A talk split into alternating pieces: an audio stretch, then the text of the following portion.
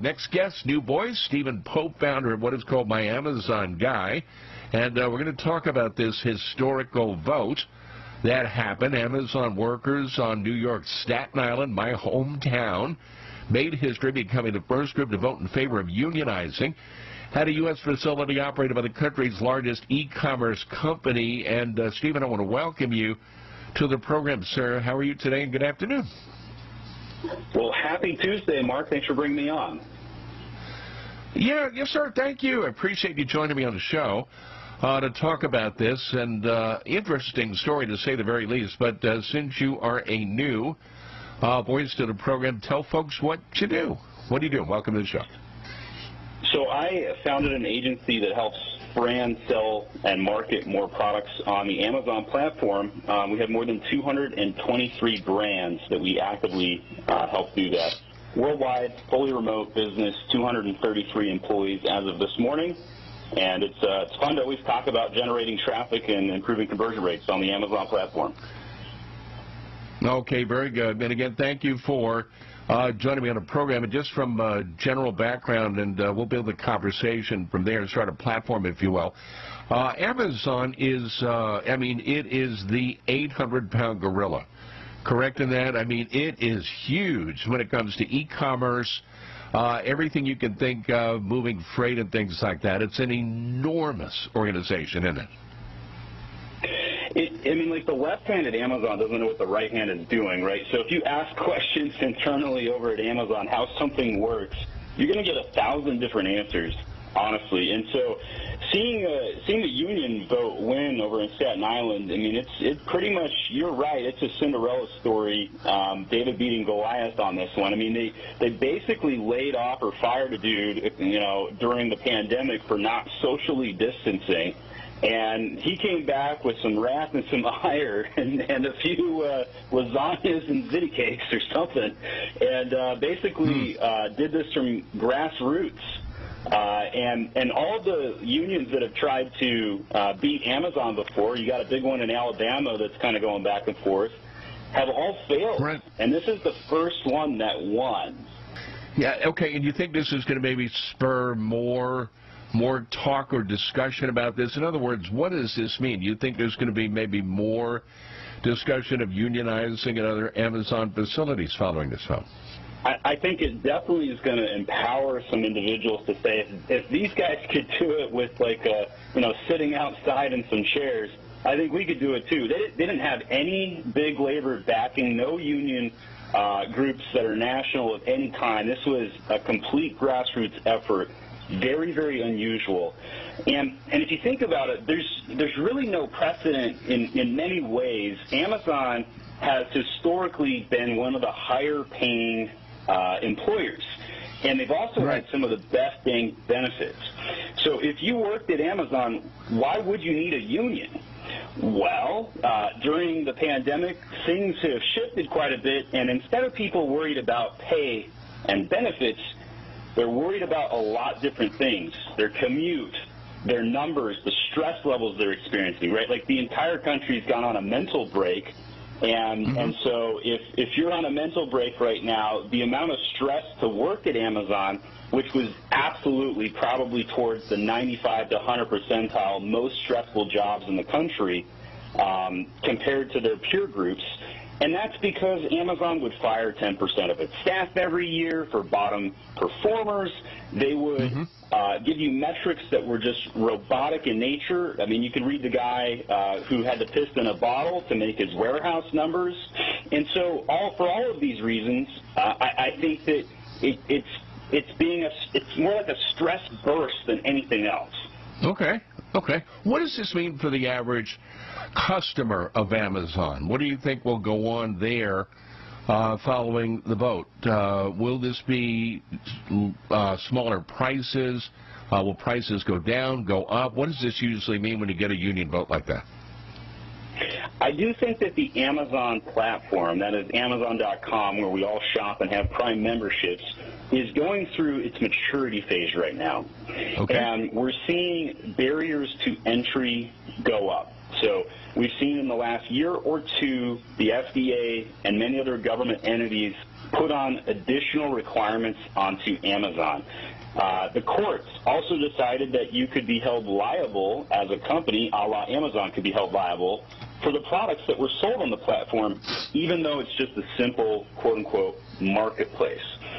So do I think that the end user is going to be impacted in 2022 from one labor union in New York, Staten Island? Probably, Island, probably not.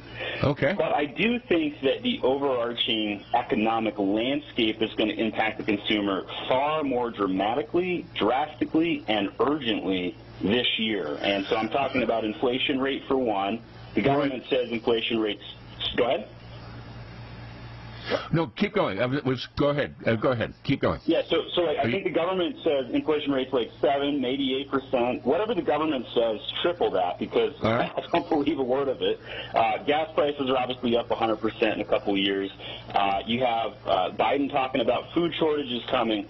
These factors and the inflation rate, which is out of control, the supply chain um, so I'm, I'm an Amazon seller myself. I have a couple of brands. One is called Momster. Another one's called Age of Sage. And okay. I sell a bunch of uh, mom giftable items. And while selling these items, I used to be able to order um, a 40-foot container out of China for $3,000, $3,500 two and a half, three years ago.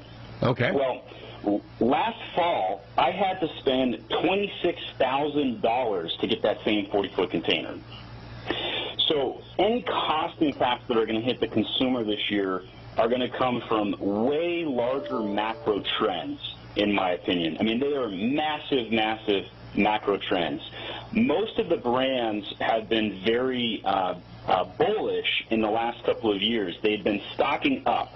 And right. so when we went into Q4 this year, this was the first time where we really didn't see deep discounting this year, and that's because uh, the brands were starting to see the economic turn. They were a little worried about it, and then uh, right now we're, we're seeing uh, devastatingly low conversion rates on the platform, and so because of that, uh, the brands are not going to order as much. They're going right. to run out of stock. You're going to see stockouts, and you're going to see massive other macro trends. So I think that this labor movement is absolutely going to um, get gain some momentum. But in terms of its impact to the end consumer, I think right. we're probably one and a half to two years out. When you look at this overall, is it safe to say this is a resurgence for unions? Uh, just in general, uh, that uh, market conditions, labor concerns, uh, unions have had a number of setbacks uh, over the course of some years here, but with this vote, do you see resurgence uh, on the union side? In other words, will there be more of an interest in unions in general following a vote like this? So I have mixed feelings on this. On on one side, I would say yes, because the amount of stress that, that uh, workers are going under right now, um, okay. when you add in the inflation, the, the driving, the social distancing, and especially in the state of New York, where uh, it's been a little bit more draconian in nature. Uh, I do think that we're going to see labor unions popping up to defend workers' rights to simply exist and, and cooperate. On the flip side, I don't believe unions are going to be able to deliver upon the things that workers are looking for right now. Uh, I don't believe they're going to be able to negotiate higher benefits or higher salaries in the face of the inflation rates that we're seeing. I also don't think that they're going to be able to override state governments who may be at times overzealous in some of their practices that are making it more stressful for the workers to show up to begin with. So, so I'm, I'm, mixed. I'm a mixed bag on that oh, one. Okay. All right. Understood. All right. Let's do this. I do have to break for some commercials and you know I got to pay the bills and all that stuff. Stephen, again, thank you very much for joining me on a program to talk about this. You know, this is a it's a major story, no question about that. Because uh, when you get you know, a, a vote like that, as far as the union goes, uh, that's going to put it on the radar screen for so many different people, and uh, we got a lot of callers that want to get in and weigh, on, weigh in on this. But before though, there we go. Before we get to the vote to the uh, totals, there, I'm looking at the vote totals uh, from the union vote. Uh, 2654 votes in favor of joining the union, 2131 opposed. That's not that big of a margin there. Uh, if this was held again, uh, do you think uh, the union vote would prevail? Uh, I don't know how long these contracts normally run, uh, but uh, what are your thoughts on those numbers? I mean, they're not too too far apart, if you will. How do you see that? I think those numbers are going to hold. Um, I, I, think the story and the narrative here is very telling, right? This was, quote, workers organizing workers, right? If this was a big third party group coming into town, I think Amazon would have a better counter narrative. But when, it, when it's literally, you know, a guy by the name of Mr. Smalls who was arrested in February at the facility for trespassing with two other coworkers for just simply delivering food to the employees.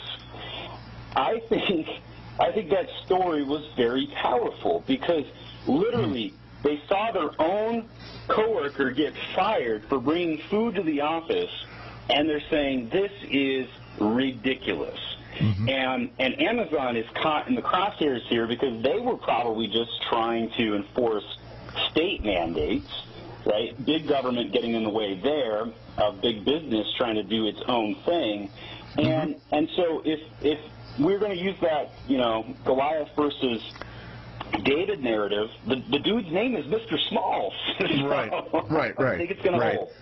Yeah, okay. Let's go to the phones. We're going to go to Michael, uh, who's going to be first up on the line with us. Michael, you're on with Stephen Pope, sir. What do you think? What are your thoughts?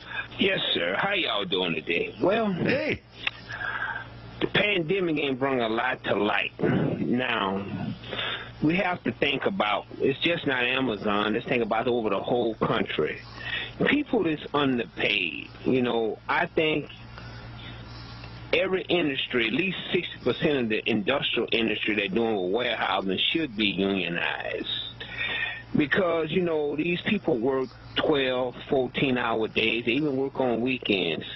They need good benefits. They also mm. need good retirement insurance and everything. So it comes with a lot. And that's just my feeling. A lot of people may not agree what i'm saying and that's their opinion and they have the right to, to say that but I feel like, you know, even trucking, I think trucking should be unionized at least 60 or 70 percent of the industry.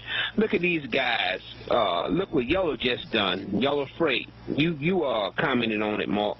It's a wonderful thing when you got a company that open up their own truck driving school, invest in their drivers. They're going to yes. pay their drivers seventeen dollars and some cent an hour, and then offer you a job if the if the if the mega carriers would do that, guess what?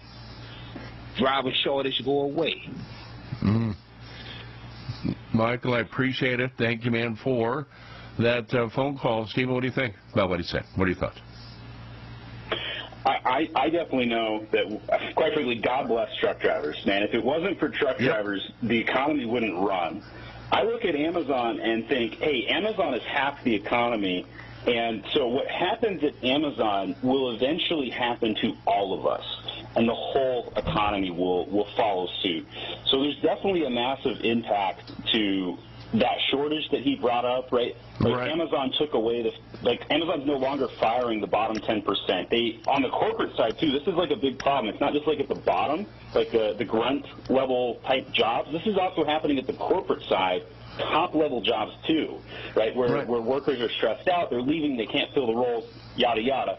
And as one example to that, they raised the salary cap to two hundred and fifty thousand dollars on the corporate jobs, and they still are bleeding talent to Walmart and other big companies. Yeah, interesting though. I mean, but that's that's indicative of the marketplace, correct? In that, I mean, if a company is willing to pay X amount for X type of job, uh, so why wouldn't a worker want to go to the company that's going to pay pay more, right? I mean, that, that part of the, the market cycle, if you will. Well, what, what, what I guess I'm trying to say here is I don't think it's about pay at the top okay. level, especially. I think it's a culture issue and the stress and the metrics and the numbers. And so there's this giant implosion okay. of stress levels that is causing some of these movements. All right, let's go to Ron, who's next up. Hey, Ron, thank you. Uh, for waiting on the phone with us. Uh, are you on a speaker, sir? A lot of background noise.